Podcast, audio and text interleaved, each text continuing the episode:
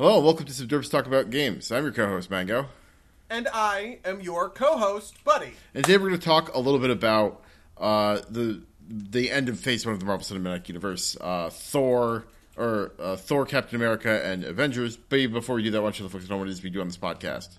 On this podcast, we like to talk about games, but uh, as we started last week, we are honoring our promise from the uh, the 200th episode spectacular, which was to cover all of the all of like the Marvel movies to rank all of them. We're honoring that promise here by the end of the year by going through by going through the movies. So last week we did Iron Man, Iron Man 2, The Incredible Hulk, and this week we're doing the back half of Phase 1, Thor, Captain America the First Avenger, and the Avengers.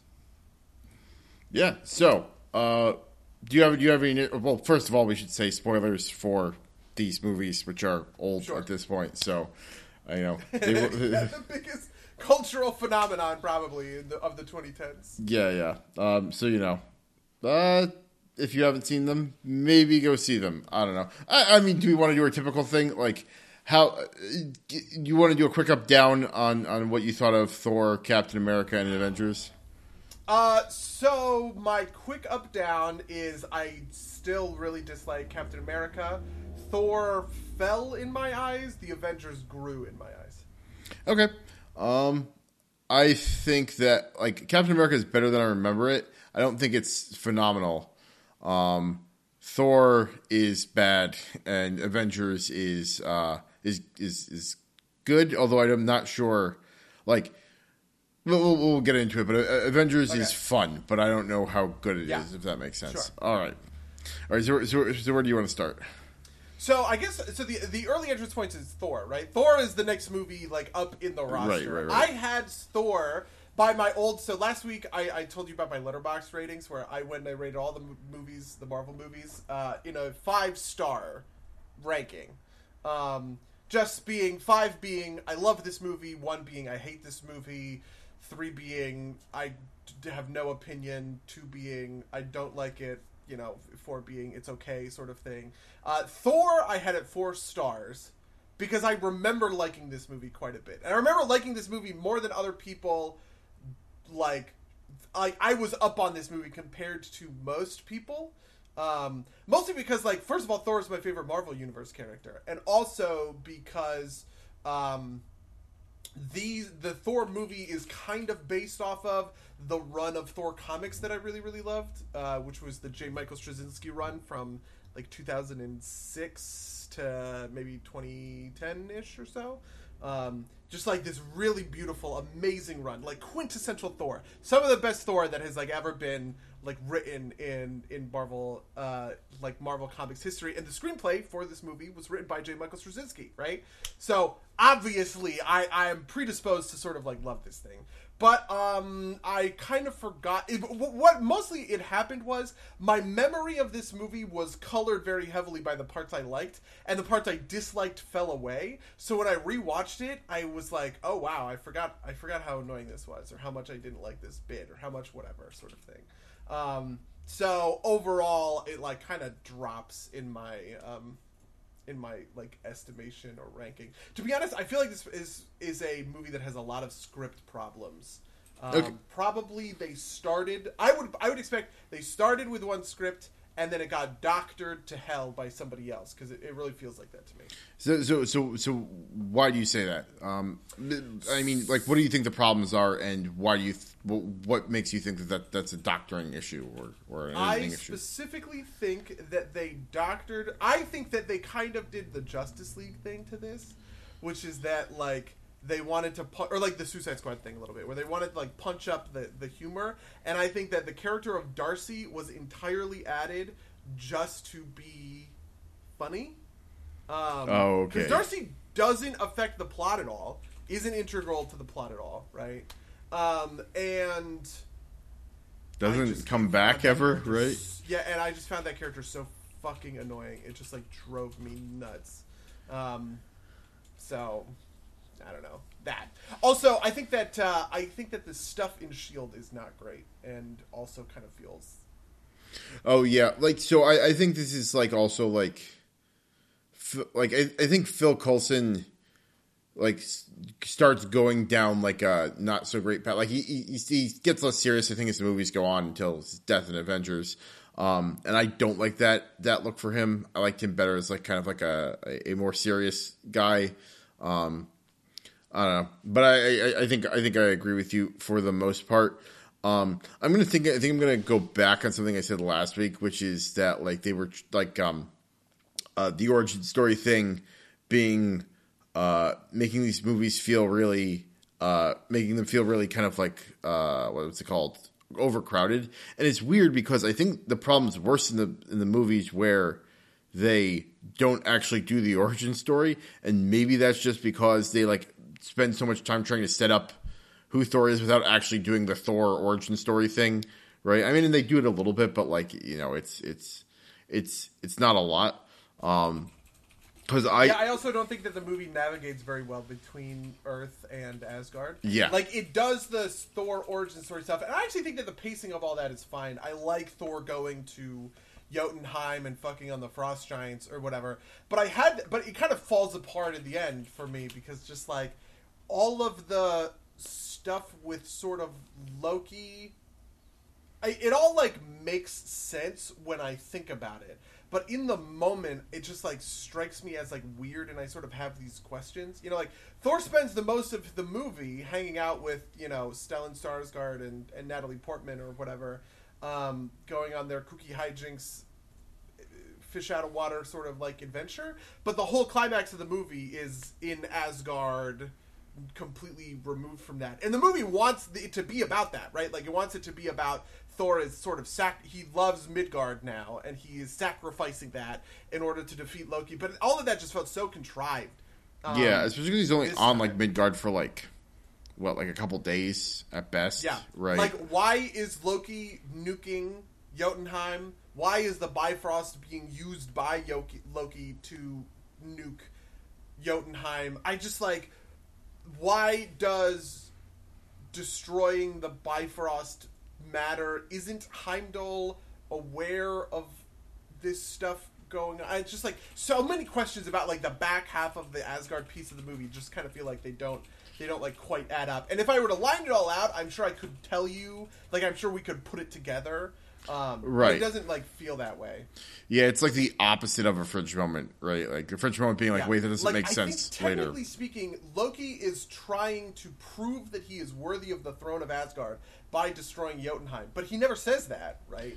It is, Yeah. that's like never that's like never established. It's only alluded to when he secretly kills Laufey in Odin's throne room or whatever. Yeah. When Odin is in the Odin sleep. Um, I also dislike the way that the Odin sleep comes about. The Odin sleep is very, is a very recurring thing in the comics, um, where it's just once a year Odin has to enter has to enter the Odin sleep. So him kind of doing it out of nowhere feels very weird to me. I sort of wish that he just was like, "Oh, gotta enter the Odin sleep," and this is when Lo- Loki does all of his all of his shit. Yeah, I mean, I, I think they they kind of establish that it's uh it's being caused by like stress, like like the Odin sleep being a different thing in the MCU than in kind of like what it is in the comics. I don't think it's such a huge problem. I mean, it's a little bit Yeah. weird to kind of be like, and then you made him so stressed he fell asleep, right? Like it's that, like like that doesn't immediately follow, but I think they at least like say something about that, right? That uh uh that like you know unlike the the kind of like worthiness thing, which is like I don't know. Um, I remember, like, I remember back when I first watched this, basically thinking that, like, I remember Loki being righter than he is on a second rewatch. Meaning, like, like I think uh, Thor is kind of like a dumbass, right? And uh, and you know, but I, I remember Loki seeming to be more competent than he did on a rewatch, and I, I, wonder why that is. Um, maybe because like that that that like the kind of uh, kill the frost giants plot doesn't make a ton of sense.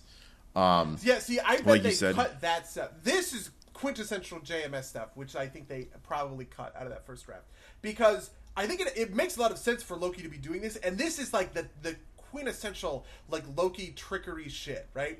Odin is asleep. He lies to Thor to keep him on Earth, saying that he's exiled forever. He can never come back, or whatever.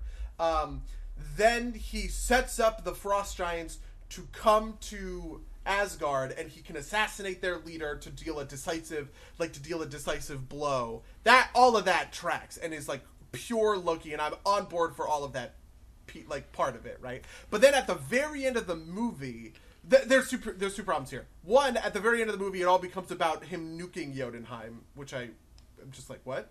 Uh, and then two, Loki never quite explains that. So like I I can infer it, and I like that you know like I like that the movie in a certain sense isn't talking down to me. But I imagine in a world where Loki has a sidekick to talk to, and he goes and they go, "What, Loki? Why did you just kill Laufey, king of the Frost Giants?" And he goes, "Aha! Well, now I am the greatest king of Asgard, who has finally and definitively defeated our greatest enemies, the Frost Giants. Everyone will follow me now." Mwahaha! Right? Like how much better I feel like the movie would have been if it had had that moment. Yeah, and, and, and part of the problem too is that it doesn't come across as Loki being clever. It comes across as Loki being kind of like nuts, right? Like, Yeah. or and him being emotional, which kind of cuts against the the kind of trickery part of it.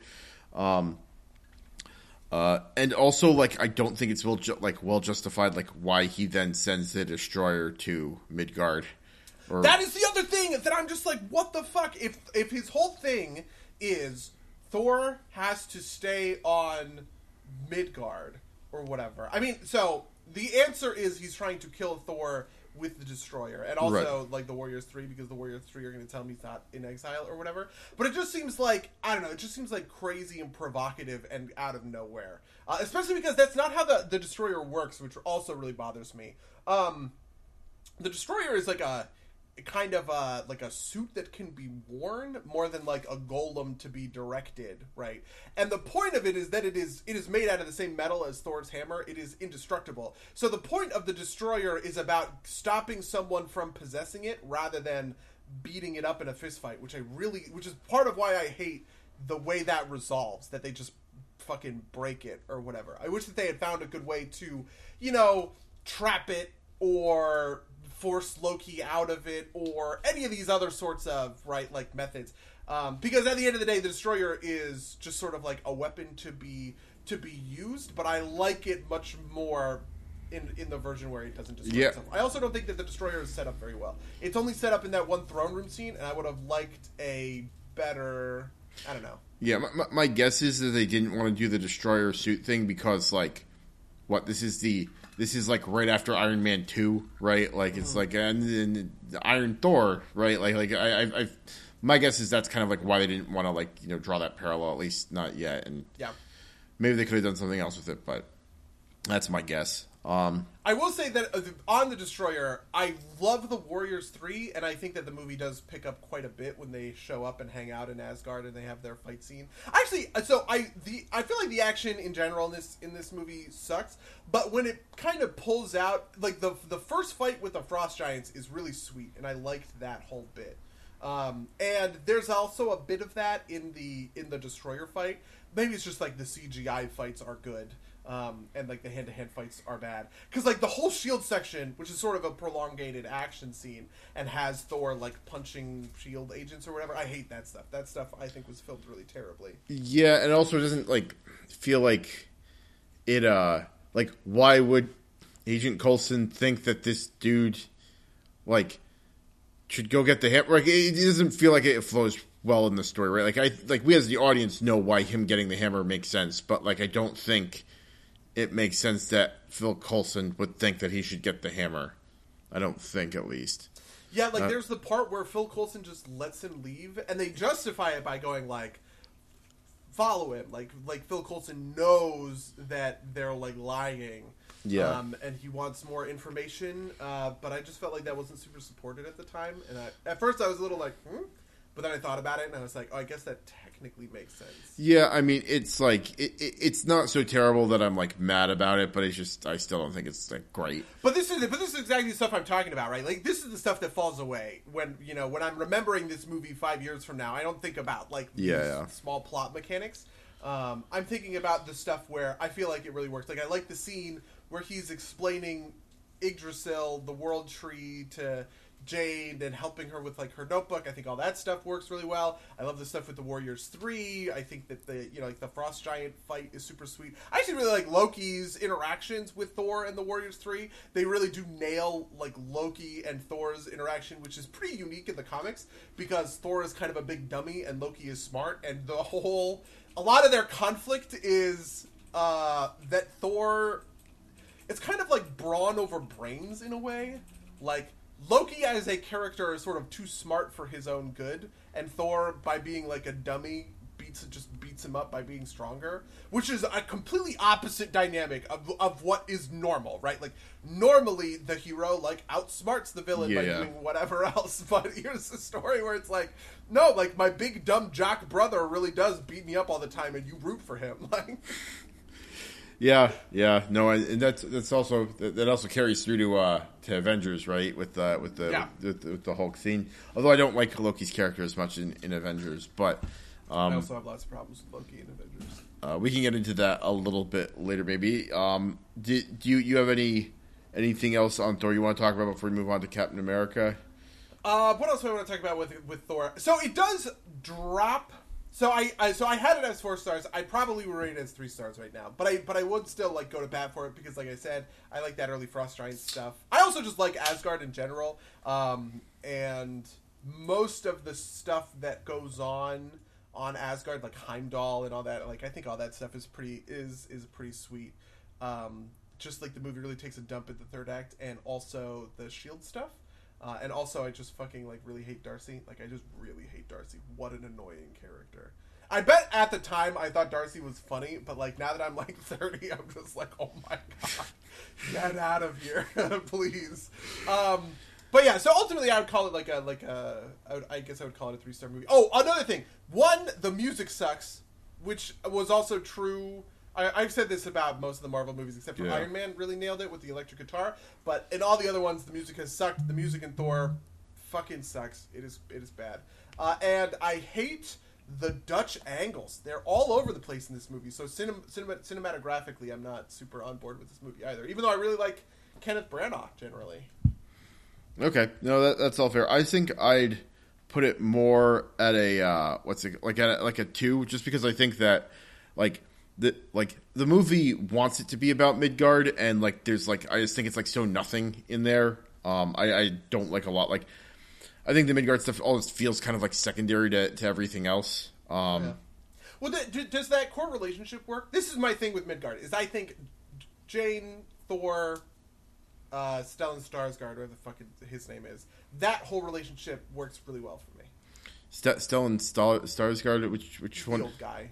He's uh, Doctor. Oh, oh, the Doctor Blake or what? If there's something like that, like the the No, doc- hi- his name is Doctor Selvig. Doctor Blake is Thor's alter ego. Oh right, right in the comics, can, which is which is the fake name they use for him. Yeah, yeah, right, right. Yeah, yeah, yeah. Um, uh, so I think that I I don't think that the the Jane Thor relationship like hasn't like like I think the interaction is fine, but I think that like I just, I just don't think that like the story like justifies kind of like the the the the the stakes that I'm supposed to feel about like you know him abandoning or you know him being Oh, gotcha, locked out of. Midgard, right? Like I just Yeah, I don't. I also don't love the love story. I think Yeah. that this is also something that we kind of learned over time with the Marvel Cinematic Universe, and also other stuff. Uh, you know, where the love stories sort of fall fall away over time. Um, we're still in the middle of like you always have to have a romantic subplot in these movies, but by the time that you get to kind of 2016, right? I feel like there aren't there aren't a lot of that. There's nothing in Civil War, BVS, not really. I mean, I well, I guess they're in a relationship. Does that count as a romantic subplot? Um, you know, uh, I, it, they just kind of we kind of like progressed past that point, and so it did feel weirdly dated to see the romantic subplot kind of back to back in a way. Yeah, and Doors kind of drops out as the series progresses, right? Like, um, like and I think by the time we, we hit 2016 ish, like th- all the relationships that are going to exist kind of are established. Um, and like maybe we'll get one in the future as new characters cycle in, but like you know the the big ones are what like Pepper and Tony, and then like kind of the shadow of of, of Carter um, and and Cap and Cap. Um, and that's yeah, I feel like that. it. It, it was specifically Pepper and Tony in Iron Man Two, Thor, Captain America. That trifecta of three sort of romantic subplots back to back to back that made me uh, that made me just be like, wow, this is not something that we see because I like Doctor Strange doesn't really have one. Black No. Panther has one, I guess. So there's that. Um, but it, it- Captain Marvel doesn't have one. You know, like I feel like a lot of these, you know, Thor Ragnarok doesn't have one with Thor and Valkyrie. Like they just kind of, uh, it's a lot more like pro platonic buddies. Yeah, yeah, yeah. It feels like. Absolutely, yeah. So, um, I guess Spider Man has one though with with with like new MJ. oh, that's true. Yeah. Yeah, true. but uh, Um. So yeah. Anyway, that's my. So those are those are my closing thoughts on Thor. yeah, and mine as well. So uh, move on, mo- move on to Captain America then.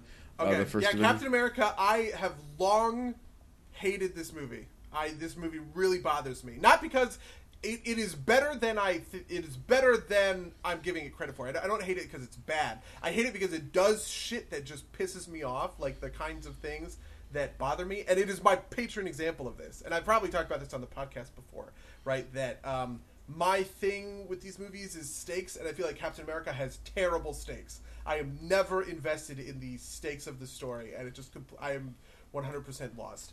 Um, I was a little surprised because I thought it was sort of better than I remembered in in certain places. Um, for a while, I actually thought I was really going to come around on it. Maybe after the first hour, I was like, "Oh, this is a lot better than I remember." But then it just went all downhill from there, and I was like, "Nope, I was right. This fuck, I hate this movie. Fuck this movie." Right? So, so, so where do you feel that it goes downhill?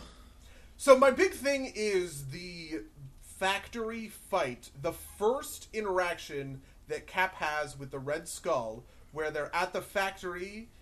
It is that is a moment where the Red Skull loses all threat, and the rest of the movie just spends its time telling you the Red Skull is dangerous and showing you that he is not. Basically, right? Um, so I, I also have like bigger structural quarters with Captain America. I think it is that first half, which is good, is actually too long and kind of fucks with the movie or whatever. Okay, because that? there's very little give and take or back and forth, even uh, uh, like between Cap and like the Red Skull or whatever. At every interaction that they have together, Cap wins, the Red Skull loses, right? Which is the opposite of like a typical story, right? Like the typical story has the antagonist here, Cap is going to be here, right? And he is going to surpass man, if you're listening to this podcast, you didn't get what I was just saying. Um, but like, th- normally the villain starts out more powerful than the hero, and the hero has to change in order to become more Right. powerful than the villain, right? You know, like they have to undergo some sort of character arc in order to get what they need to beat up, you know, to beat up the bad guy, right? Very typical, straightforward, uh, sort of hero's journey stuff, right? But in every interaction that Cap has with the Red Skull, the Red Skull is losing and running away, it feels like.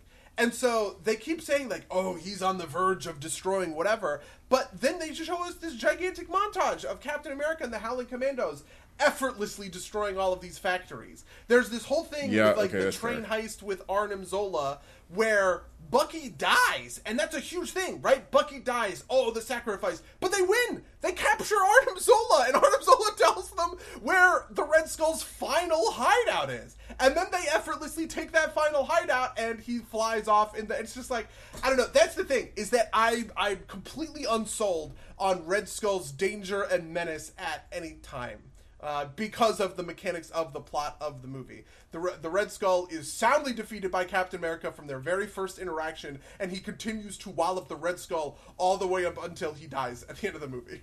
So, Yeah. So, so I I, I I I get your point. Um, I think part of this is that like the stakes are kind of high enough for me by it being World War II, right? Like I think I think that that like brings in a kind of like a lot of implied kind of like existence, right? Like it's, it's weird because I, I do kind of I did kind of watch this as kind of like a it, you know like a, a World War II alternate history type of thing.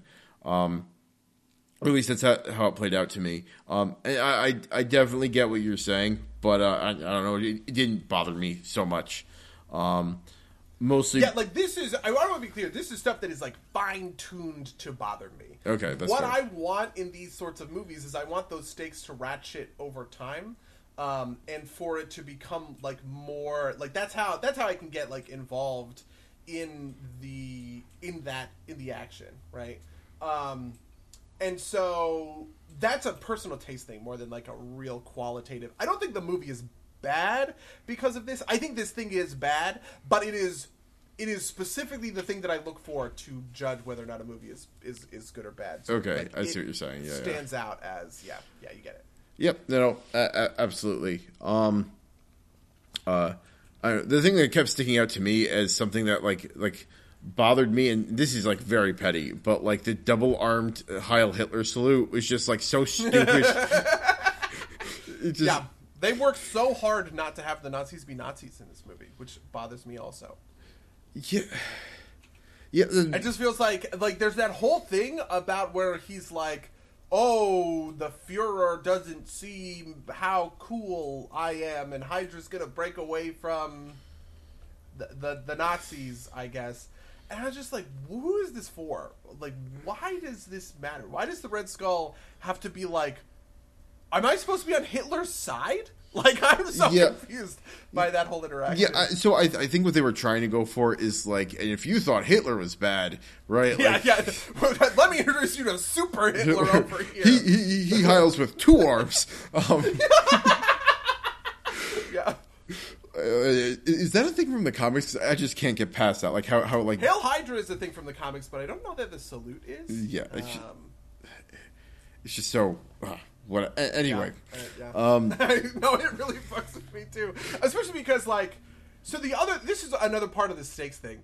Hydra is shown to have these super cool laser weapons, and then like Cap and the boys show up with like Thompson machine guns, and are like, so that's the other part that just bothers me. Is it's not like I have a good reason to see why like on paper if the if the hydra agents are using these superior weapons and they are these like hyper disciplined soldiers that will kill themselves rather than submit to being captured it just seems like how are i i don't know man yeah, no, I, I, I definitely get that. I, I think I think something that that you're really pointing to there is that like the Hydra weapons are supposed to be important, but they're not really any better than normal guns.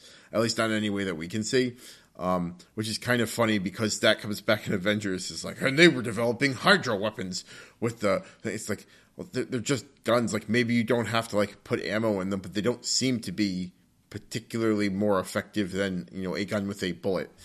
yeah But yeah, But I do want to say that I think the first part of the movie does better. This is part of what I talked about last time, which is like we were seeing sort of a fundamental shift in the way that we view these superhero movies, where they kind of come away from the 2000s version, which is like very focused on like villain, like the villains and stuff.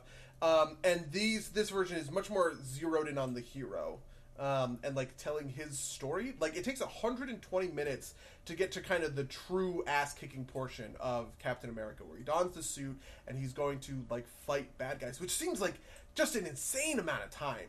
Um, but I do think that that's the setup that they do is like pretty good. Ultimately, I probably would have cut it right. Like if it's me, I think I want that portion with the factories that's just in the montage, which I just think sucks so bad. I just think that's so dumb that probably needs more room to breathe. And if you really want to set this guy up to fight the Red Skull, you need to expand. That just like takes time. But the budget that they use does go to a good place, which is setting up who Cap is, how he exists right in the world. I like all of that stuff. I specifically really like Stanley Tucci. The Tucci, obviously, just any movie, he fucking kills it. I actually specifically wrote down. I said. Howard's American accent is very bad. And then I wrote, Hugo Weaving's German accent is very bad. And then I wrote, Stanley Tucci is the only person that has a good accent in my notes. which which character is Stanley Tucci?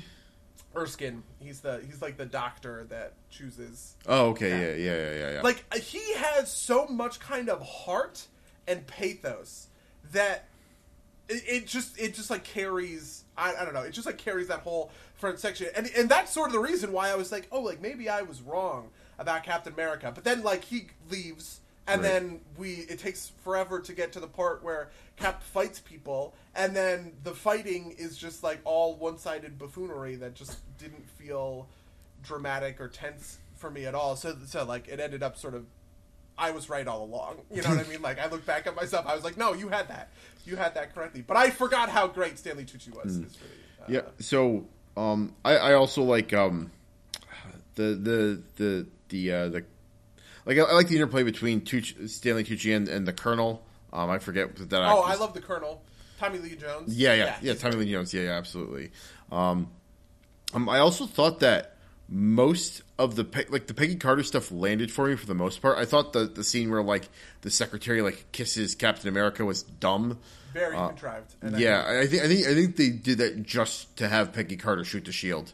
Um, like, it, but uh, but like otherwise, I thought that that, that was handled pretty well. Right, like I, I thought that that's a a thing that kind of was well set up and also reverberates throughout the series very well. Um, I think that's Yeah, no, I, I guess I agree with that. I do have some underlying problems with some of this stuff, and I think this all comes from the first half just takes forever. Where you get and Peggy's in there, which is why she sort of like gets out of it. But I, I did have a problem with the interaction with Howard with the with the Howling Commandos. I feel like there needed to be more of sort of that aspect to it. You kind of get a little bit of um, Dugan, but mostly the Howling Commandos are sort of just like vague gestures at a personality. You know Yeah. what I mean? Because they just didn't have any sort of room to breathe.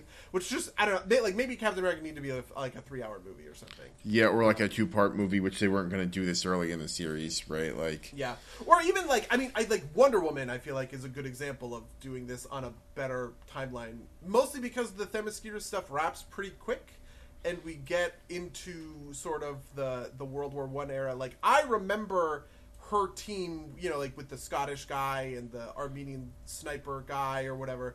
Much I've c- completely forgot about the Howling Commandos. Yeah, yeah. like. No, that's that, that, that's a good point. You know, it's a, part of that is that you don't have to actually go through the whole like, uh, you know, the the actual construction phase. I guess is what you, like like the uh, the power up phase for for Steve um, with with Wonder Woman. Um, Yeah. but I, I also feel like Wonder Woman has, um, well, and also like Aquaman does this. It just feels like the modern way to tell these origin stories includes a couple of like choice flash flashbacks to keep the story running, which makes sense to me. Man of Steel also does this, um, where you know you will start in the middle of the action, right? Like Aquaman starts with the inciting incident is Orm destroying, you know, like the eastern seaboard with that big tidal wave or whatever, and he is already going and dealing with that stuff. But we're cutting every once in a while, we're cutting away to see him training with Vulko or whatever, right? Right. So those scenes like in the in the in an alternate version of Captain America, right? Those scenes would have been sprinkled throughout. We would have started with Cap in World War II and we would have like flashed back a little to, you know, right. moments rather than sort of playing all of the key moments back to back and just kind of taking forever with it. Like imagine a version like I had this feeling about that chase. I I had forgotten about this car chase in New York City with the guy who killed Erskine, right? Right. But that only arises, I'm pretty convinced, because the story is told in a linear order, and they need an action scene in the beginning of the movie. Because I was like, oh shit, yeah, like we're 45 minutes, and somebody needs to fucking punch someone. right? Yeah, Like, yeah. You know, um, and in in a version of things where that can be an action scene that is relevant to the present time, and we are flashing back to core stuff in the past. We don't have to kind of like. You know, mix and match. If that Yeah. makes sense. So I, I think I think I disagree with you a little bit, just because I think that you kind of need to have the the Captain America story front loaded because it's it's about kind of like it's important I think to see Steve as a weakling that gets powered up, right? And I don't think you can flash that back as as as, as efficiently. Um, I, I just I just don't think it, w- it would work as well in, in a series of flashbacks. yeah, Um, maybe. at least like at least not the way the the the the, the, the kind of structure is like m- maybe there's a version of this where like you know he's talking to like some kid somewhere and being like I used to be a weakling too when it flashes back but like I, I th- that's like I, yeah, I, I I would imagine it would be something like that. Like you have a new guy in the unit, and he's and he's coming into the Howling Commandos, and he's like, "Oh shit, I'm with Cap- Captain America's super crazy badass unit," and people are telling stories, and they're like, "Oh, he wasn't always this mm. badass."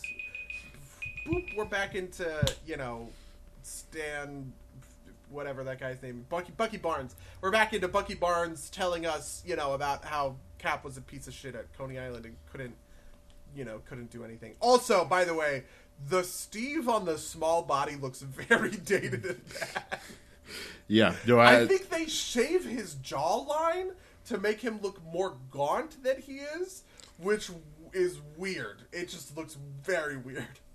yeah, no, it, it was, it was, it was a a weird thing, a, a weird thing to try and like deal with, but but you know, it, it pops out soon enough, so I, I think I think it works okay. I don't know, but I, I, I tend to agree with you. It does, it does, it doesn't look great. Um, so uh, last week when we were talking about which movies to to talk about, I said that I thought I, I said to you privately that, that we should. I thought it was important to watch Iron Man two to feed into Howard Stark in this movie. Yeah, sure. you- yeah. What, what what was your what was your thought on that? yeah, so I like so I think kind of like having the basis for who Howard Stark is presented as and kind of like so Tony's relationship with his dad, right, is obviously very strained, strained and like you get I, at least and, and maybe this is me backporting some stuff in from having seen it later or having you know obviously seen the entire series, but like t- Tony's relationship with his dad kind of like paints uh, Howard as being kind of like this like near perfect kind of like deification type thing, right? And I think having that and then seeing him be just kind of like a playboy, right? Like having him be essentially Tony in his own time. I think I thought that that was that was good parallel structure is probably the is, is the best language I have to describe that. Um, and I thought I thought it was really cool to kind of like see like you know Howard Stark being the Tony Stark of his own time. Um, Yeah, I did also enjoy that. I think it sort of suffers a little bit, kind of on this level of, um, like I like I was saying before, kind of like it just wasn't given the room that it needed Yeah. to to breathe. But as a supporting character in this story, right? Like like you know, kind of C list, who it, you know it doesn't have a character arc, It's just kind of like there as more or less set dressing. Um, and to make sure that stuff happens in the plot, I think that this is about the best that you could have asked for. Because you do, I, I agree with you quite a lot. I think that there is a really strong parallel and sort of line drawn from the Howard Stark environment to to this to the Howard Stark that we would eventually see like later on in these films. Yeah, no, and and uh, I, I I don't think the uh, actor choice was like I I have a hard time kind of personally seeing that Howard Stark like physically turning into the Howard Stark we see in Iron Man two, but I don't think that's the end of the world, right? Like I you know the the Marvel movies are good enough, or you know are this is like a, enough of a thing that right you know like you know I also don't see um uh, I, uh Terrence Howard turning into Don Cheadle right like that, that that's like a worse version of this but like you know uh, uh, I think I think it it it, it, it hits the notes well enough I, I like I said I, I think the kind of like uh dispositional part of it is is, is the important part um I thought I thought it was fun to. I thought it was it was good at kind of starting that world building piece of this too, right? Because like we, we you know we've got the entire series to look back on, but like um that's like that that feels like one of the first like stronger building blocks of interconnectivity, right? In, in terms of building the world, because like we're, we're starting to get pieces of it with Shield and uh and kind of like these like because there's Shield and Thor, and then there's this this stuff in Captain America, right? Whereas the the three movies we talked about last week, it's all just kind of like extra scenes at the end of the movie and like little little pieces. Um, and so I think that this is start, starting to actually build that larger cinematic universe is, um, uh, is, is a part of or is a good part of it. I, I guess I thought it was I thought it was well done and kind of gives the world some legs. Um, Okay, so after well, so what, what what are your final thoughts on Cap? Cap stays the same to me. It is one star. I hate it. Okay, yeah. no, so I I previously would have probably have said two stars. Now it's three stars in my mind. So still not still not great. Um, and I, I I don't do the kind of like even distribution thing. I do like the the standard kind of um, what's the word like net, net promoter score where like five is good, four is okay, and like three and down is like various shades of bad. Um, so that that's where that, that's about where I'd put it. So so not as bad as I remember, but still not great. So the next movie is probably the most momentous, right? Like I think Avengers is the defining, you know, like this is the, Iron Man started starts the trend, and Avengers is the one that's like, okay, this is how we're made. These are how superhero movies are going to get made in this decade, right? Um, and I typically I have a poor relationship with this movie, mostly because I the things that I remember about this movie are all the things that make me bad, right? Um, there's like lots of little things that I don't. Th- I think the movie itself is good, right, and solid and well constructed and all this other stuff, right. And I would I would heap a, a, a certain amount of praise on it for those for those reasons. But I have these like small gripes that just like. Mm, uh, that just like mm, they bother me, and that always drags it down in my head. So I rate it as a two star movie, or rated, I guess I should say, as a two star movie. Um, but with an understanding that like this is a good movie that I happen to dislike more than it is a bad movie, sort of thing. Okay, fair enough. And and I I, I think I'm pretty much the same. I, I think I would have like I remembered it being good, and I and like uh and I watching it again, I thought it was it was good, but like in like the four star range, like maybe back in the day I would have called it five because it was so fresh and unique, right? Like like I might put this kind of in the your, your kind of framework of you know um, Kung Fu Panda stands on the shoulders of Star Wars type of thing, right? Sure. Like, um, I think if I saw like if Avengers came out now and uh, like like I don't think Avengers is is good enough to to be to be uh, to beat Avengers. If that makes sense, right? Um, but yeah, I, I, I think it was it was kind of like groundbreaking in some ways, but um, I also thought that like like the the kind of plot elements themselves are pretty light, which isn't great. Um, but uh, I thought it was like the, the watching the movie again. I just realized that like it's all just kind of like fodder to like really make that fight for New York scene sing.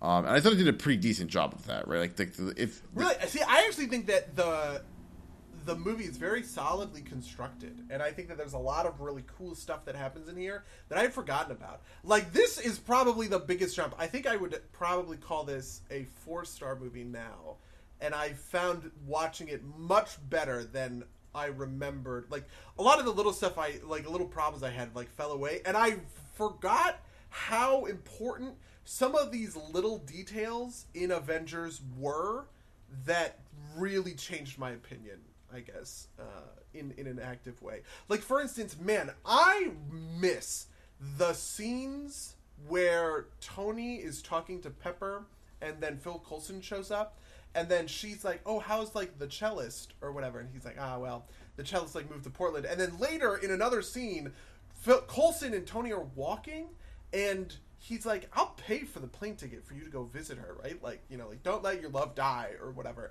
And it's that it's such a small thing, but it, it is emblematic of something that I feel like has just completely fallen away from like these modern movies. And I haven't seen a moment like this in a long time, which is this like suggestion at a personal friendship, and it also happens in other places in the movie, right? It mostly happens with Coulson because he is kind of that like emotional sort of like through line or whatever. But this is something that never shows up. It feels like in Infinity War. It's something that never shows up. It feels like in, in Endgame, even in Civil War. Really, like those movies. I, I guess just I guess I'm I'm shitting on those directors, right? The Russo brothers.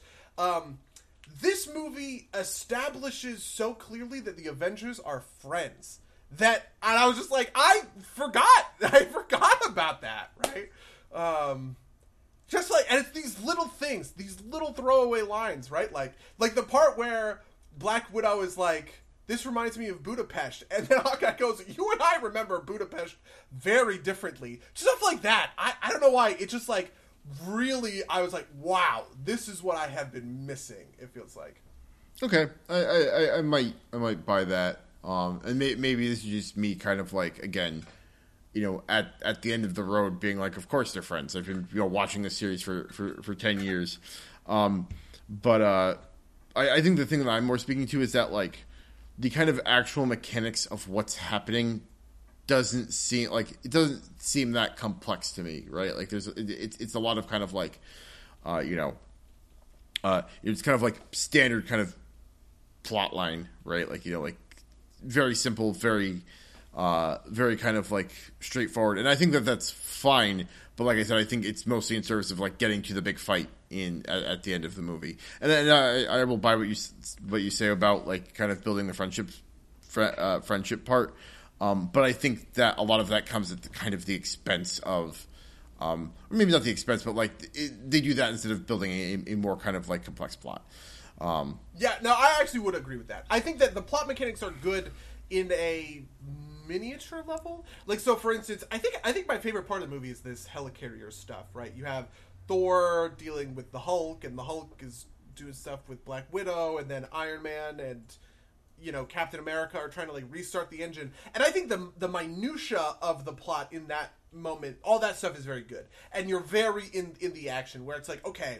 Tony needs to restart this fan, but he needs Cap to pull the lever at the right time right? Um, you know, like the Hulk is chasing after Black Widow, and if they don't deal with the Hulk, he's going to, you know, destroy the helicarrier.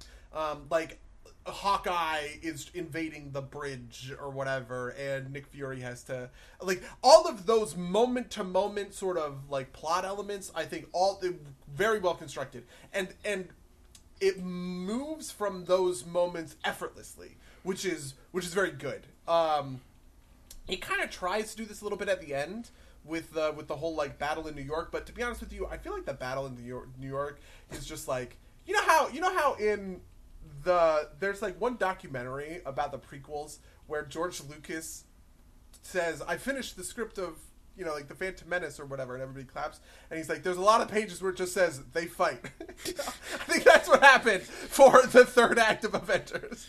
they just kind of put they fight like uh, th- that is.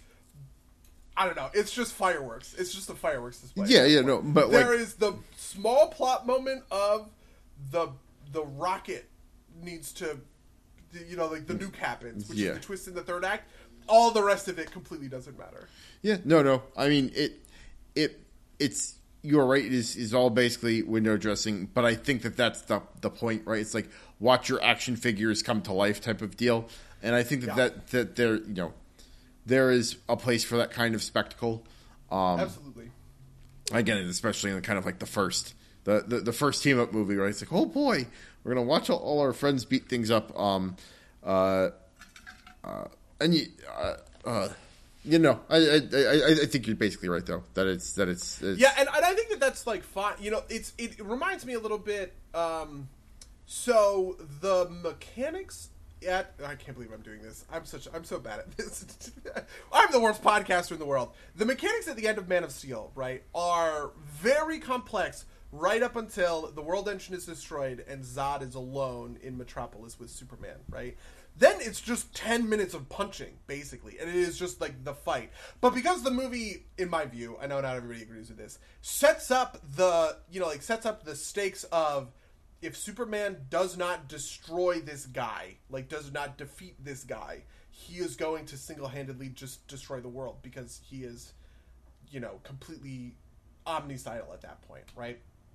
And he's and he's and he's fueled entirely by kind of like spite or whatever. I think it's the exact same thing, right? But instead of that having in the back half of the third act, it is just the entire third act. It's just like Loki is enough of a threat that if the Avengers like don't get together and do something about it, you know, whatever. And there's like a little bit of stuff there's you know like the oh we're gonna buzz the we can't like whatever but like at the end of the day it is just there to set up here is thor's moment of doing cool stuff he goes to the top of the chrysler building and goes bzz, buzz buzz lightning right um here's iron man's cool part where he shoots himself into the big flying whale thing and blows it up from the inside here's the hulk's cool part where you know he like, says and- I'm and always angry. go, yeah, yeah, you just go one, two, three, four. You just go down the line and let everybody have their cool three minute, you know, moment of awesome bullshit, right? Yeah, I, I, I do think that one, of the strengths kind of here too is that like the movie's very quippable, right? Like this is where we get, you know, secret is I'm always angry. This is where we get, Um, you know, I, I I understood that reference, which uh, I didn't remember what the reference was, and I thought it was uh, I, I was I was I, was glad to see that I got the reference uh, when it came back up again, which is uh, Wizard of Oz for all you you kids out there. Um, uh, and uh, like, so uh, ones I forgot about too, like. I don't know. For whatever reason, it really stuck with me. But like when, when they're like, "Well, we can't figure out where to fly," and Nick Fury's like, "You see the sun? Put it on the right side of the boat, or whatever." Whatever he says. yeah. I, I thought it. Yeah, uh, th- there's a there's a lot of that stuff in here, and to be honest, it does sort of grate on me. Um, but I think that when it comes to, we call it Marvel humor now because it has that sort of like name and reputation. But I think that Marvel humor is worse in anybody but Joss Whedon's hands. Um, he seems to just place it in good locations. It feels like where like things happen that are I that are like Marvel humor things that I would be like whatever about. Um, but overall, I'm not uh, like it. It doesn't super disrupt with the mo like the core moments of tension and drama. There are some instances of that, and I will be mad about those instances in a, in a minute. But I was surprised how many jokes I just felt were r- rolling with it, and I was like, I was like, oh yeah, yeah, like it's funny. I'm laughing. I'm on. I'm on. I'm kind of on board, and it's because they're placed well, right? They're not Yeah. in the middle of the action and the drama. They are in the you know in the in the setup phase, in the we're talking about stuff phase, right? Like for instance, that it runs on electricity joke. I remembered that joke being while Tony was in the fan and he's getting knocked around the fan, and I remember that joke, and I remember being like. And if I, if you had told me beforehand, I would have been like, "That joke is bad," because I'm supposed to be fearing, like, afraid for Tony's life, and Captain America is making a joke about that right now. But that's not where that joke lands. That I just misremembered the, Yeah, yeah. the location. That joke is from beforehand when they're setting up, and uh, and so it's just like stuff like that. Yeah, I, I, buy that, and I will point out that like I feel like that this is like it was originally Joss Whedon humor, which is why I think he's pretty good at it because like you you see this in Firefly is still one that comes to mind the most for me, but uh, yeah, makes makes sense that he'd be he'd be good at it. But you, you said that there were ones that that, that uh Yeah, You- so there are ones that bother me, and they are all Loki centric. I think Loki is the biggest problem in the movie, um, which is like not that big a problem. I'm actually a little surprised, given I feel like the movie honestly just wants Loki to to have a conversation with Thanos, where Thanos is like, "Hey, bud, go fucking take over the universe, take over the Earth for me, do me a solid, thanks," and. and I would have been happier with that motivation than this weird thing. He spends he he talks about a couple of times where he's like, "Oh, freedom is the real you you you guys love to be ruled and f- the fact that you're free sucks." And and I'm just like, "What is this? This sucks, dude. this, is like, this is dumb. Who the fuck says that?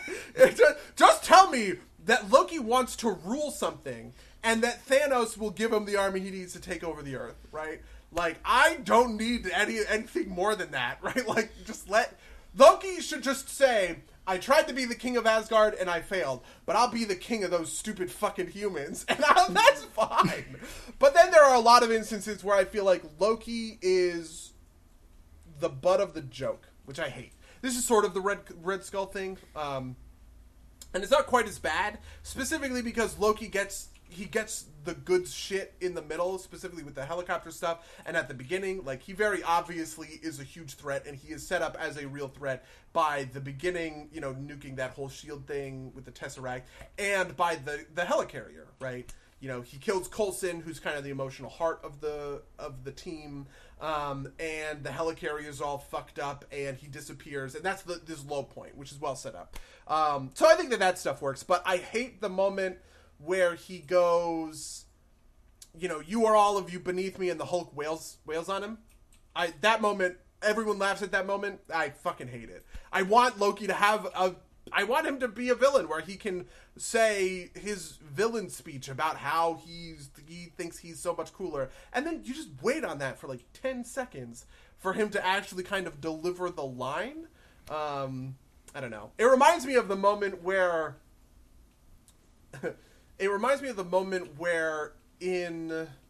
Uh, I missed. I've lost the thread on this one. Yeah, so so uh, I'll, I'll I'll say that like I I get why that aggravates you, but I will also say that like I think the function there is supposed to be that like Loki's a pawn, right? Like at the real sense, the the, the Chitauri, which mm-hmm. I think is I, I'll agree with you that like maybe it's not the best done, but I I, I think it, I, I ultimately think it's fine. I laugh at that moment, um, you know, so.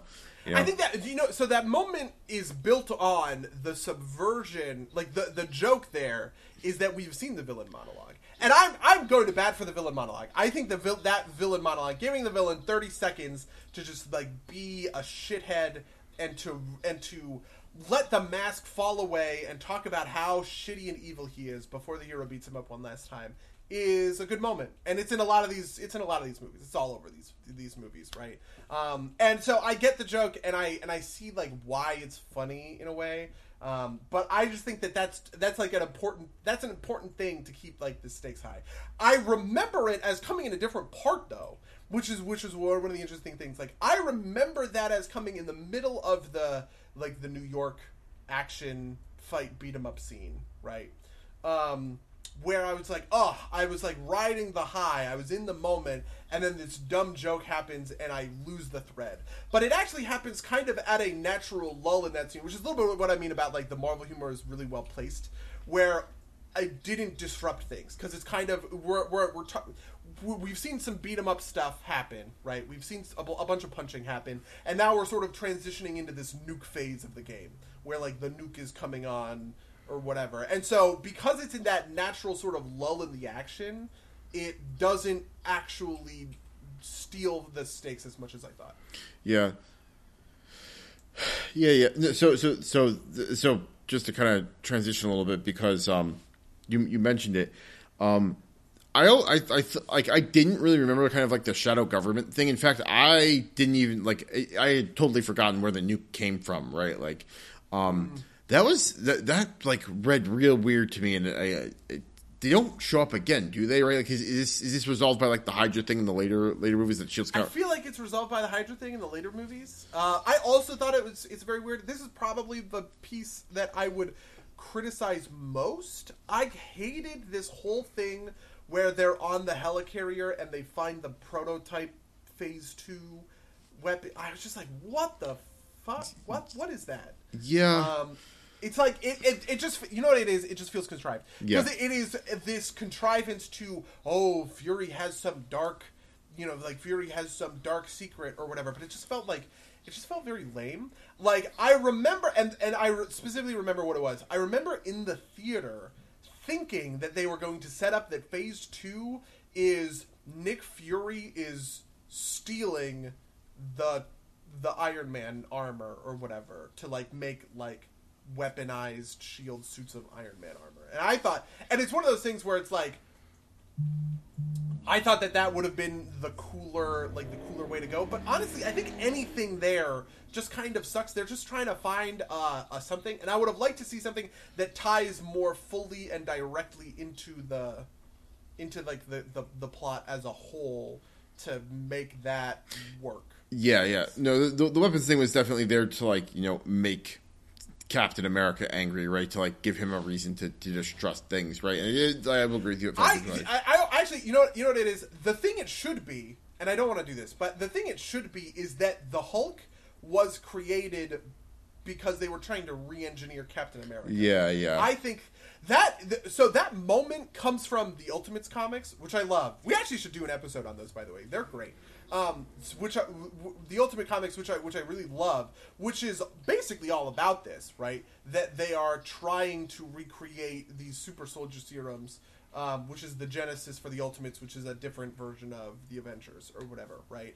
Uh, but it's a big point of contention and it's a big point of drama, right? Um, and I think that that's that's what it needed. That moment needed a real sort of centerpiece of drama um, that ties into the plot better than the phase two shit, which just really feels like it comes out of nowhere. Yeah. Um, I mean, also like like the, the other half of this, which is like the nuke thing, is like th- there were a couple of like you know things that like broke my disbelief, and like one of them is that like you know they would nuke New York City, right? Like that just like seems like so Yeah. so so nuts to me.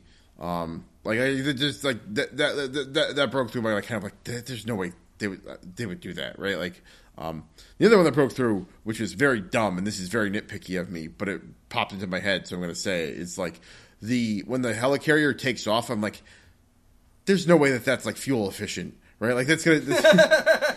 like why wouldn't you just leave it in the water? You could float for free, right? Like like you know, again, that's very stupid, but like you just I I Yeah, I feel like that stuff. The helicarrier is so iconic that Yeah. Um, No, I get it. Like it's like rule of cool because I did have that thought for a second when I was like, well, wouldn't so the fans which are built to you know like they're they're built to be like helicopter blades right to keep this thing aloft in the air they're also churning water but it's like you know if i take the screws on a on a ship and i turn them up it's not like the ship that's that's not how a helicopter works you know what i mean and vice versa i could not take a helicopter rotor and put it underwater and that helicopter would move or whatever and i had that moment but i don't know i Yeah. think it's like that's pretty nitpicky no, it is, it is absolutely nitpicky. It's just, it's just, you know, it's like, why, why is this flying? And you know, and like, the second part of this too is like, and if you weren't flying, it wouldn't be a problem that they blew out the rotor, now would it?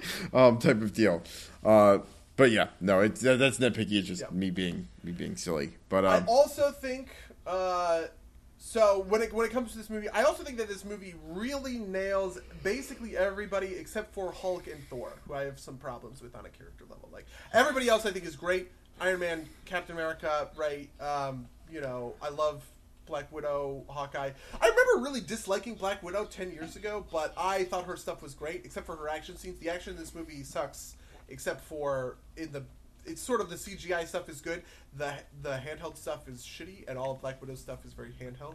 Um, but uh, but the I really disliked the way they handled the Hulk. I think I've always had this criticism. I think the I'm all that's my secret. I'm always angry moment is bad and doesn't work for me, and I just don't see it. Um, and then I also think Thor is a little bit of a throwaway. Like I feel like this movie doesn't have a great. It doesn't know what to do with Thor yeah, I would agree with that. uh, and is the character that it seems like Joss Whedon is the most uncomfortable with. Um, Yeah, So- no, I, I think I agree with that, and maybe part of that just because like he is just kind of like a meathead, and there's not a lot to do with him, right? Like I think I think you know I think Taika Waititi does a good job, kind of like turning that into like cool fodder later, obviously later on. Um, but uh, yeah, and it's also weird because I think like Thor doesn't really get good until Ragnarok, right? Like, and you know, but like, like, uh, I mean, we will rewatch, but like Thor one isn't great, and I also remember uh, Thor two also not being great. Um, so you know, let's see if that holds up. But uh, I think Yeah.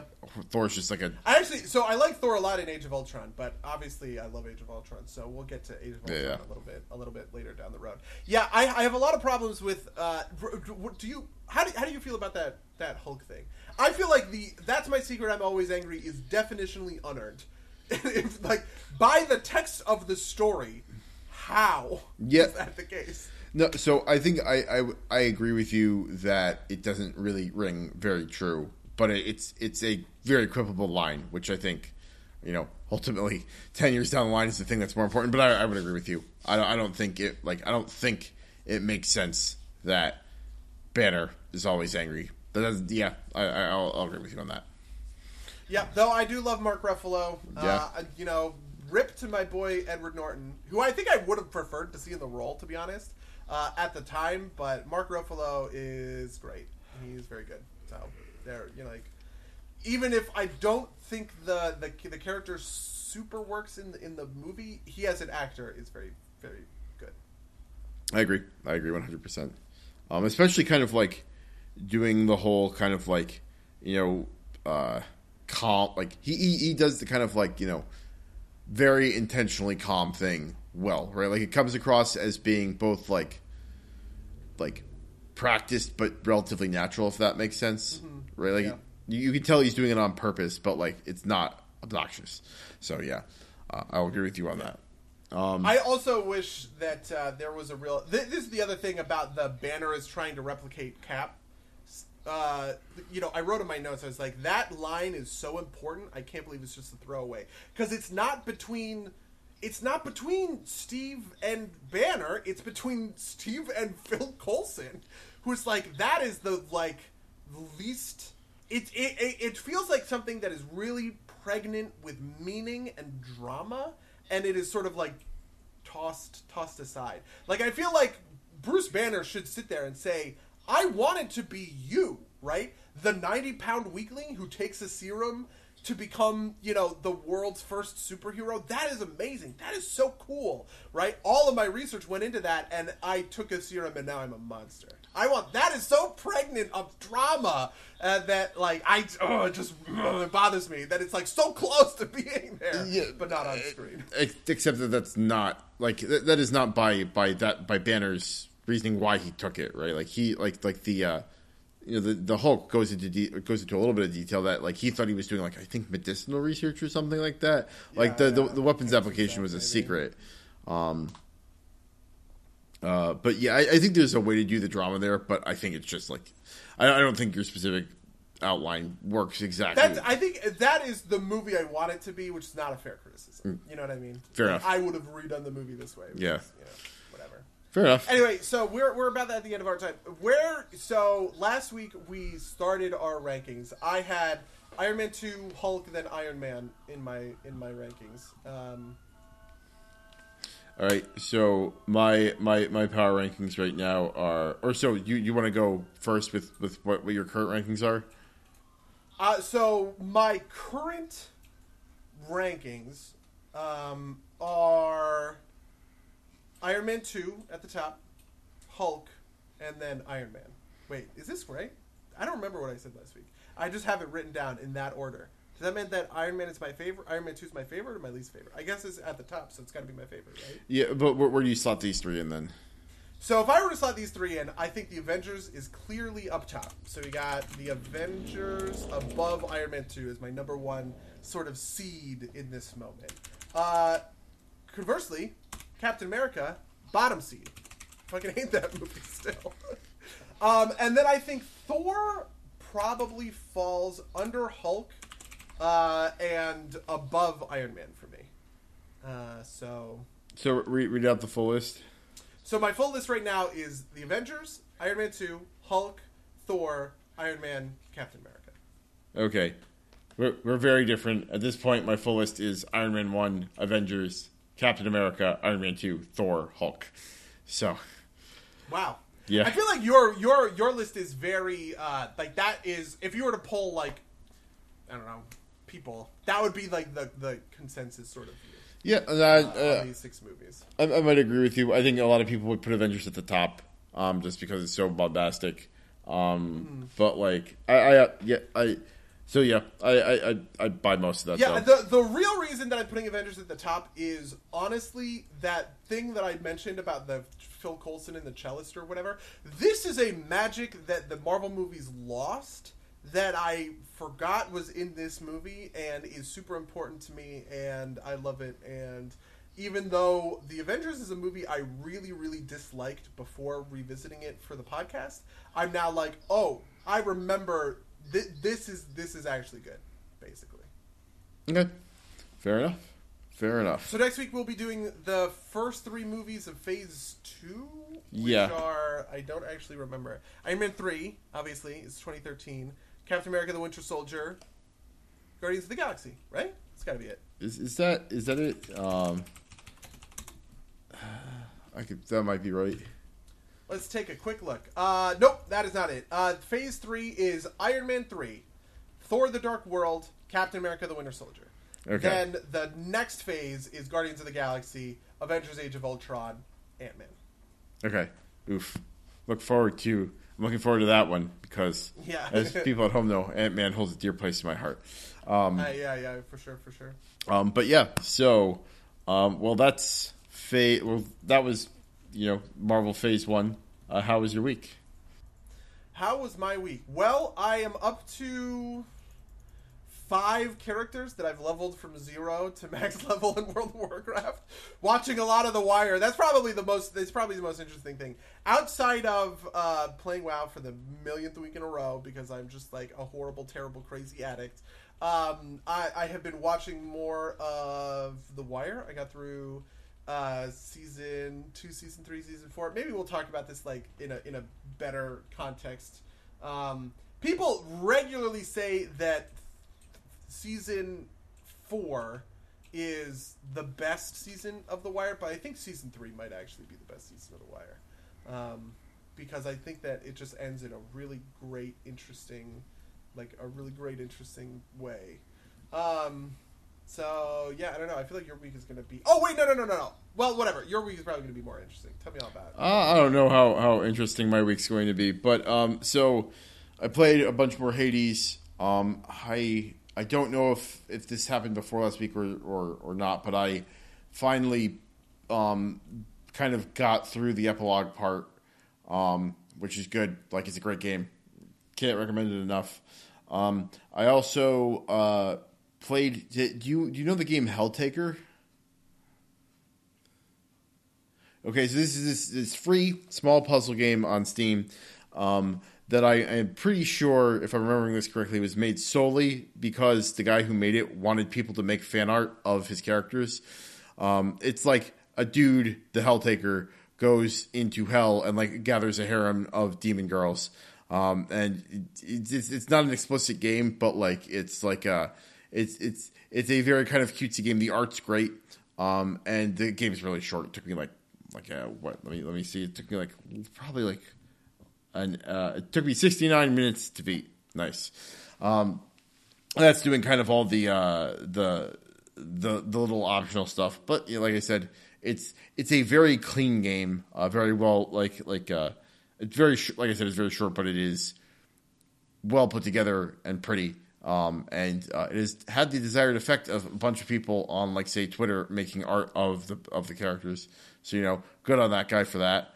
Um, uh, the other big thing I did was is I started watching um, uh, Truth Seekers. This is the Nick Frost Simon Pegg uh, show on Amazon Prime. I think it's on Amazon Prime. Uh, yeah, it's it's uh, about like so it's like Simon Pegg has had a very small part in this. The I think I watched the first four episodes so far. Um, Nick Frost is like a uh, is like a, a broadband installer, and he keeps like running, and he's like a he's like a paranormal YouTuber, where like he like goes and like like does like ghost investigations, um, and then like the plot is basically him and his new his new par- uh, you know installing partner who is a he, he's like a he's a dude he's like a he's a dude named Elton John. It's not Elton John, but he's like he's like he's like he's it, that's a, a whole joke, which is played sparingly enough that it works every time. It's like Elton John is it, it works well, trust me. Um, okay. Um, but like paranormal shit happens and they go through it, and it's been fun so far. It's been it's like kind of that Shaun of the Dead level of like you know realistic enough um, that it that like the humor works combined with kind of like the paranormal stuff. So I, I would give it a recommendation. I need to finish watching it before I can give it like a full throated recommendation, but it's fun. Um, and I think that's the the biggest thing I can the, the, the big things I could talk about. Did you, did you have anything Okay, else you, so the you- other you wanted thing to go? that's new in my life is the new Gone Viral patch came Ah. out on Friday, and I put out a video today uh, for like like the big update. But I had to play, so I, I knew that on on Friday, and if you listen to last week's podcast, I recommended I was like, oh, tune in because I'm going to be playing the advanced patch. But what that ended up meaning was I got a build of the game that wasn't like linked to my Steam build, and I had to redo all of this stuff in game, right? Um, so I was like earning new levels of insanity. I was like earning new, like unlocking these mutations and stuff like that. Um, but I was also playing the new characters. The new character is named Joe. Um, and there are two characters in Viral right now. There's Decimus, who's just the base gladiator, right? And then there's Abacus, who is sort of who is faster than Decimus and more fragile than him. Um, like he doesn't, he has armor instead of health, so he can't use hearts, which are more more plentiful, to like replenish health as he's you know moving throughout the uh, like throughout the arena.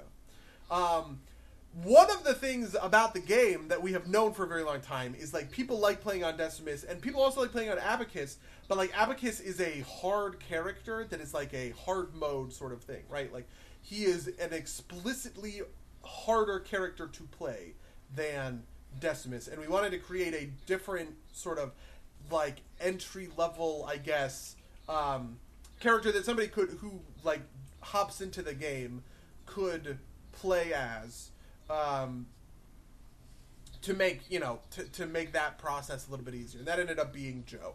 Joe has a hammer, and uh, and the way her hammer works is she does a four hit combo. So it's three hits that will stun.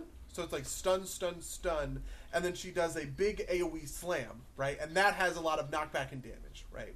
Um, but it's also sort of Dark Soulsy, which is once she's in that animation, she's locked to it. So if like, you hit the button four times, you will go all the way through the animation. And I actually found myself like losing a lot of health or whatever um, while while playing as Joe. And then to unlock Joe, there is her cell is in the arena, and you have to go into the arena with keys, which are just like a, an item that'll drop, right? And you have to bring 50 keys to unlock locks on her on her cell. Once you bring all 50 keys, and I had an amazingly fun time with this, even though I mean, like it was literally my job, and I was playing this build trying to prep for the Friday stream because I was I was like I need to play Joe on Friday. Um, that's what we're advertising. Um, but I just found myself like really motivated, and I was like rerunning a lot um, in the game because I just wanted to build those keys to unlock like to unlock Joe. Uh, and I ended up literally bringing 49 keys and having the last key, I got it on stream. So my first stream was I was playing Decimus and I went and we found Joe and I unlocked her with my last, with like my, my key or whatever. Nice. Um, but there's also some other, there's also some other new stuff. There's new voiceover um, from the announcer who, you know, like who's in the trailer or whatever. Um, but actually, maybe the most impactful thing is there's a new Carnage item called Juicer. Um, so, for folks who don't know, Carnage items are items that like you can activate, and if you collect enough currency, they will like recharge, right? Uh, Juicer is a new one of those that when you activate it, it uses your like injector, um, which is like a potion, like a like a it could be anything, a healing potion or whatever, without consuming it. Uh, and that one item makes runs insanely cool, just from a strategy perspective. Where it's like, all of a sudden, you are now like, oh, I need to load up a cool injector so that I can constantly be using Juicer with it to do sweet stuff. Like, I got one that was portable airdrop, which is, it drops in a chest which maybe had which has like items and shit in there and it's just like I'm, I'm spamming it to be getting as many of these drops as i possibly can. And you can build like whole you know like whole builds out of pumping carnage into juicer into these things. And it's just like it, it's it's nuts. And it's insanely cool. And it's insanely fun uh, so that is the other game that I played a lot of over the last week, and I prob- will probably be playing more of it. Though not for Buddy Gets Good. Fair enough. Um, and th- those 50 keys, I guess it's a cross run, so You don't have to do it all at once, uh, I presume. Yeah, you don't have to do it all. I lucked out actually because on my very first, so Joe, the, her room is like a, a spawn room, and I think it is guaranteed to spawn in your run somewhere, right? Um, but sometimes it's on the first floor, which sucks because you might not have the keys for it. Sometimes it's on the second floor, sometimes it's on the third floor, sort of thing. Um, and so the thing that I thought that was really interesting about that was my very first run. I was hoarding keys and I was buying keys, and I wasn't hitting chests because I was like, Ooh, well, what if I, you know, like, what if the chest consumes the key? I want to keep the key, and I ended up bringing twenty-one, I think, keys to Joe on my very first encounter. I just like, I flooded Joe's cell with with these uh, with these keys. On my subsequent runs, uh, it was more like three or four, you know, like maybe six at the most. It took me a couple of runs, a couple of hours um, to to get her out. But you know, like that was that was like part of the fun, right? Yeah, Um, absolutely. Sort of having that like run to run goal, which is a weird thing in a roguelike, right? Because that is typically not a roguelike thing. Yeah, no, I, I I have seen similar kind of mechanics in, in different games where you, you kind of like are building a resource towards um like you're you're, you're putting things in. Like Gungeon has a similar mechanic for um it's it's a new feature or it was a newer feature like um, when the last update came out like you there's a key to like the Rat King's palace and you have to spend money over the course of several runs to unlock it. But yeah no that's that you you are right. Is, is a a newer kind of mechanic on on the roguelike scene at least from from what I've seen um, but yeah, no, it, look, it looks it looks very cool. Maybe I'll I'll try and put some time into that this week. Um, yeah. Uh, oh, the other. Also, all of that was, I guess, paid for by Akupara Games. you know, I work for that company, obviously.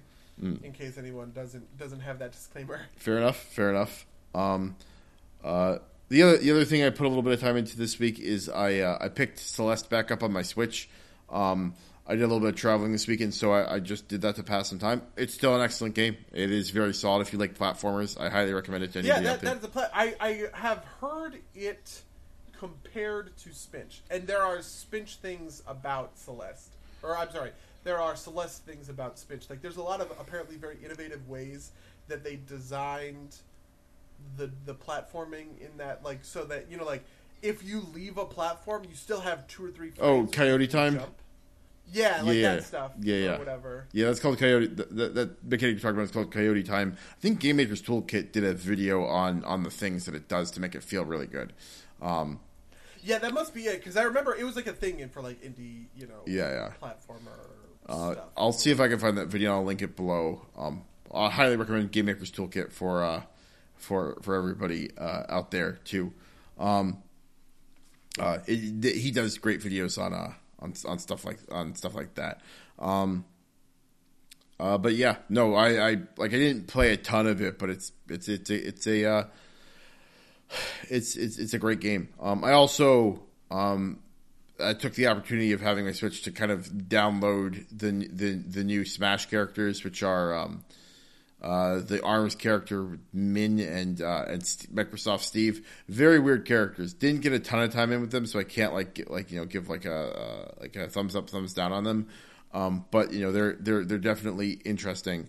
Um, did, did you hear about the uh, the the the next day patch for for Microsoft Steve?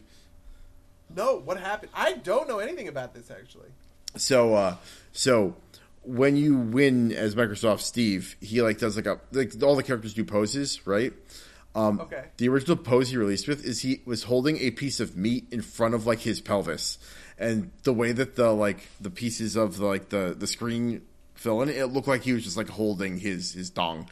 Um, and so like this is like the most Nintendo thing. It's like the next day. It's like nope, patched out, not in there anymore. We, we, we need to get this out of here. We are we are oh kid friendly. That is crazy, Nintendo. Because let me tell you, I could give you it. Um, I, this isn't dirt. It takes a while to patch things on Nintendo Switch. yeah. So the, the, fact that they did a next day patch for something like this is actually pretty remarkable because uh, you know they like delays. Yeah, yeah. Delaying things and taking time with their patches.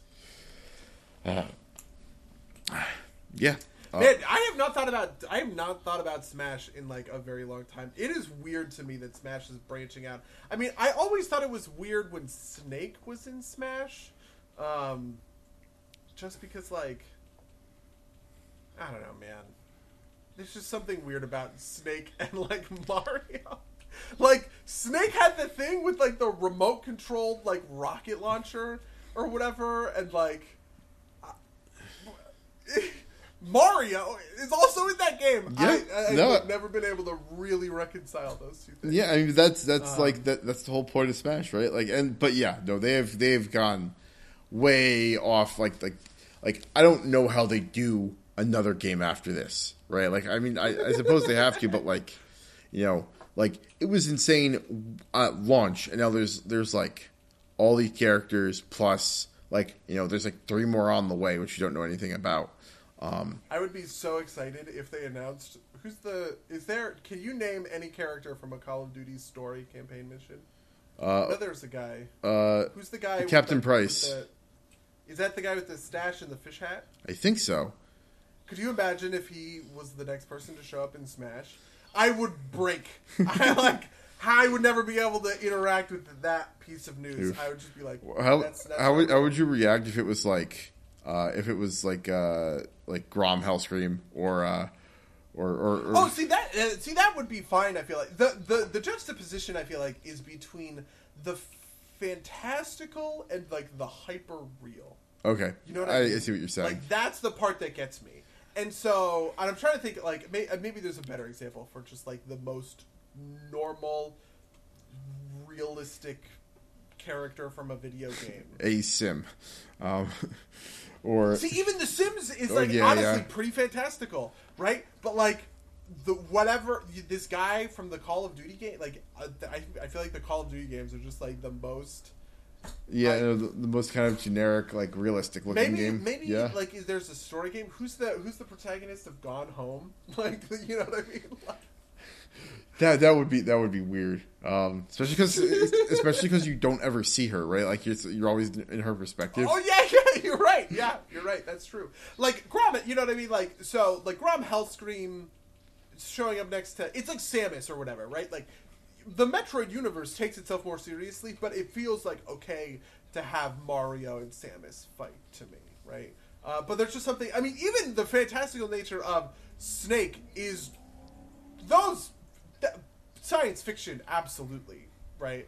Um, but it like borders. on Yeah. it's on the cusp of it, such that I'm just like, But part of me wants to say like you know like like you know Johnny Silverhand might get that. Um, but like the other part of me just would say like well at that point it's like it's just Keanu Reeves in in Smash. Keanu Reeves Yeah. for Smash would be I also think it would bother me like if Ezio from Assassin's Creed was in was in Smash or something. You know what I mean? See, like, I think that actually might have like a reasonable chance of happening at some like at some point, right? Like because it's God, you're fucking right. Actually, the moment I said it, I was like, this could happen. Because the other thing is that it's also a very realistic game in the sense of like it's based in like history or whatever, and you're Right. like climbing the note. I mean, obviously, f- mind controlling golden orbs is not is not realistic, but like the the the when I, when I, I think of I you know like when I interact with Assassin's Creed, I don't feel like I'm interacting with like a like a fantastical property in that sort of way.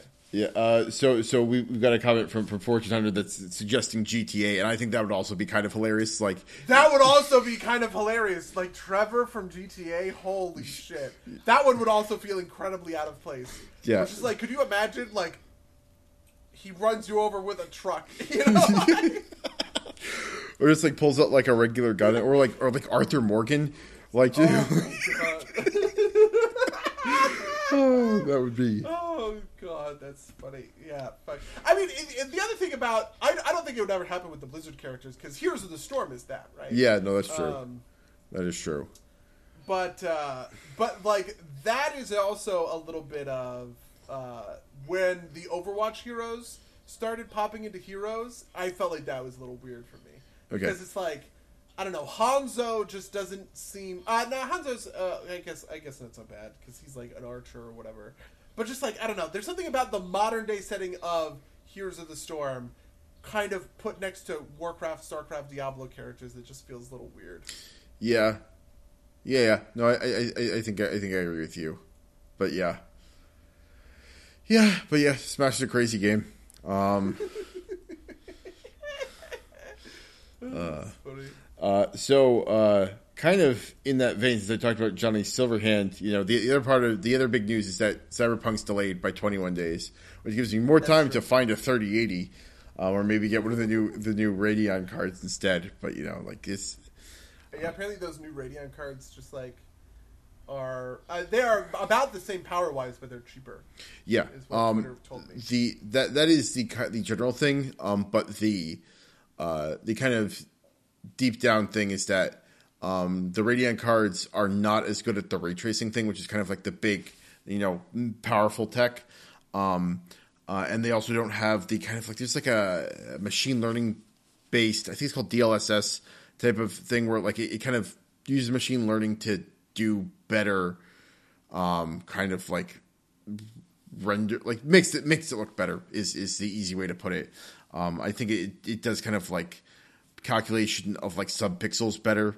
Um, uh, I I don't I don't know what the the real kind of performance on that is or the the real performance output on that is, But um, uh, the the one thing that the Radeon cards have going for them is that if you have one of the new processors with it, which they announced earlier this month, um, you get like a bonus from them working together pretty well. So uh, we'll see. Uh, we'll, we'll we'll see how it all pans out. But uh, you know, hopefully, hopefully it'll be in time for uh, uh, I'll be able to get one of them in time for Cyberpunk because I am I am hype hype for that um, uh, for that game. Did you, I know you built a machine recently? Did, did you get uh, one of the new Radeon cards or, or, or not one of the new Radeon cards, one of the new Nvidia cards, or or uh, are you running? My plan was to get a 3080 uh, because I my big thing was my processor. I needed to upgrade my processor because, to be honest, it was mostly for I like I do a lot of video editing. Sure, sure. For my job, so um, I wanted I wanted it for that, and also the most important thing for WoW is the processor.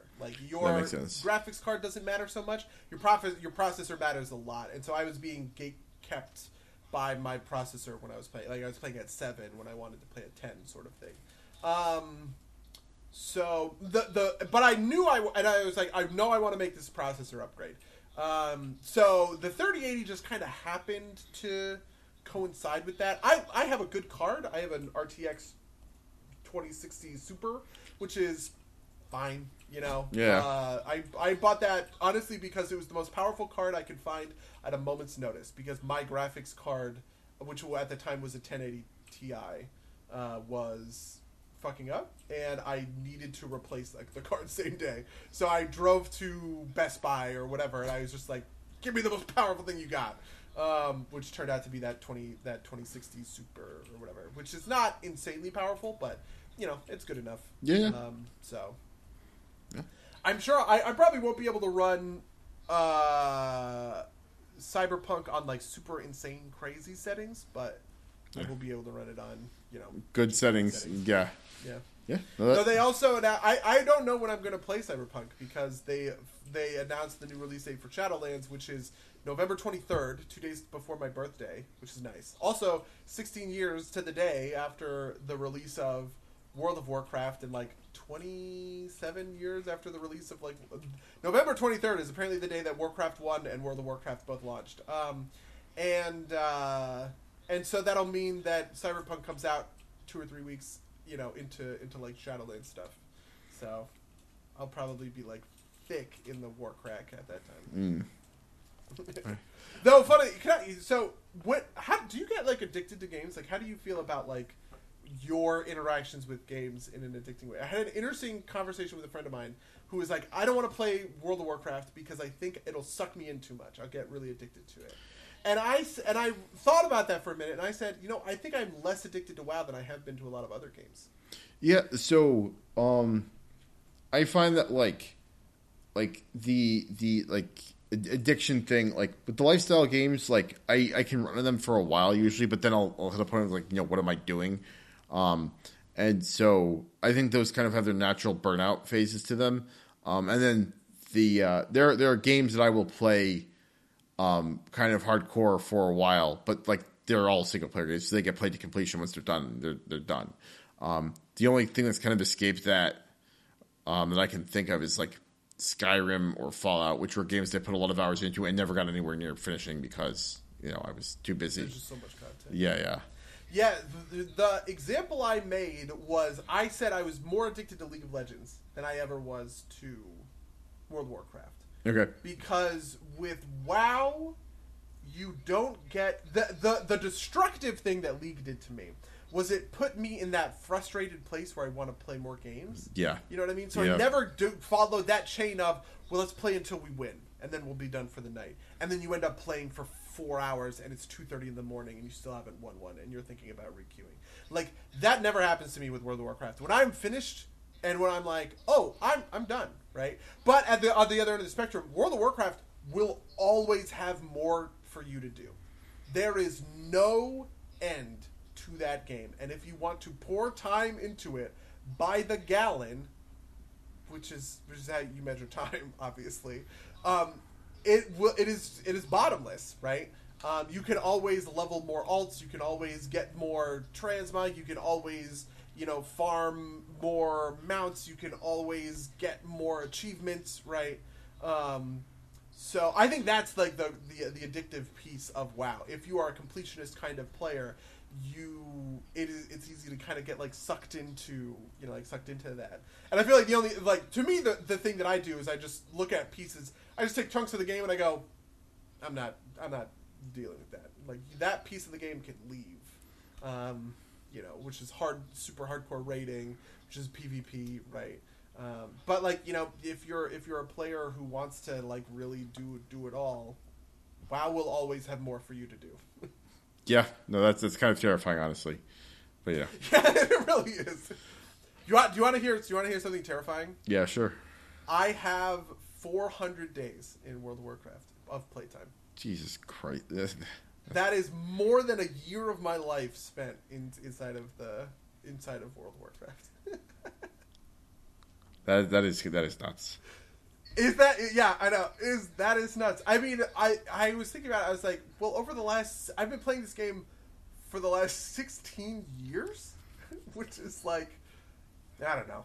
Yeah, Yeah, wild. I wonder. I wonder. I wonder who has like the most like time played. Like like like the player with the most time. I wonder how how much that adds up to. You I play. actually have less time played than a lot of my friends. I think it's because I'm an altaholic, uh, which is why I have more time played than I have that much time played. Like my time played on Baron is only like 200 days, and I know people who are above 360 on their main. Hmm. Like they have not only spent a year of playing WoW, they have spent a year playing one character in World of Warcraft. It's, it's nuts. It's Yeah. Crazy. Um, but but uh, I, I think I think we're kind of pushing up on the edge of, of our Yeah, time. sure. All right. Um, well, if you if you'd like to reach out to us and uh, tell us what you think about the end of Marvel Phase One or any of the other things we talked about in this podcast, you can reach us at nerdsplaygames at gmail.com or podcast at nerdsplaygames.com. You can follow us at twitch.tv slash nerdsplaygames where this is broadcasting live right now. You can also comment to us uh, in that in the stream chat if you're here live. Um, uh, you can uh, find us on SoundCloud if you want to listen to the, the recorded versions. If you uh, if you if you could, I would appreciate it if you uh, uh, uh, gave us a review on iTunes. Um, I think that's everything. Uh, buddy, you have anything else you're looking to promote?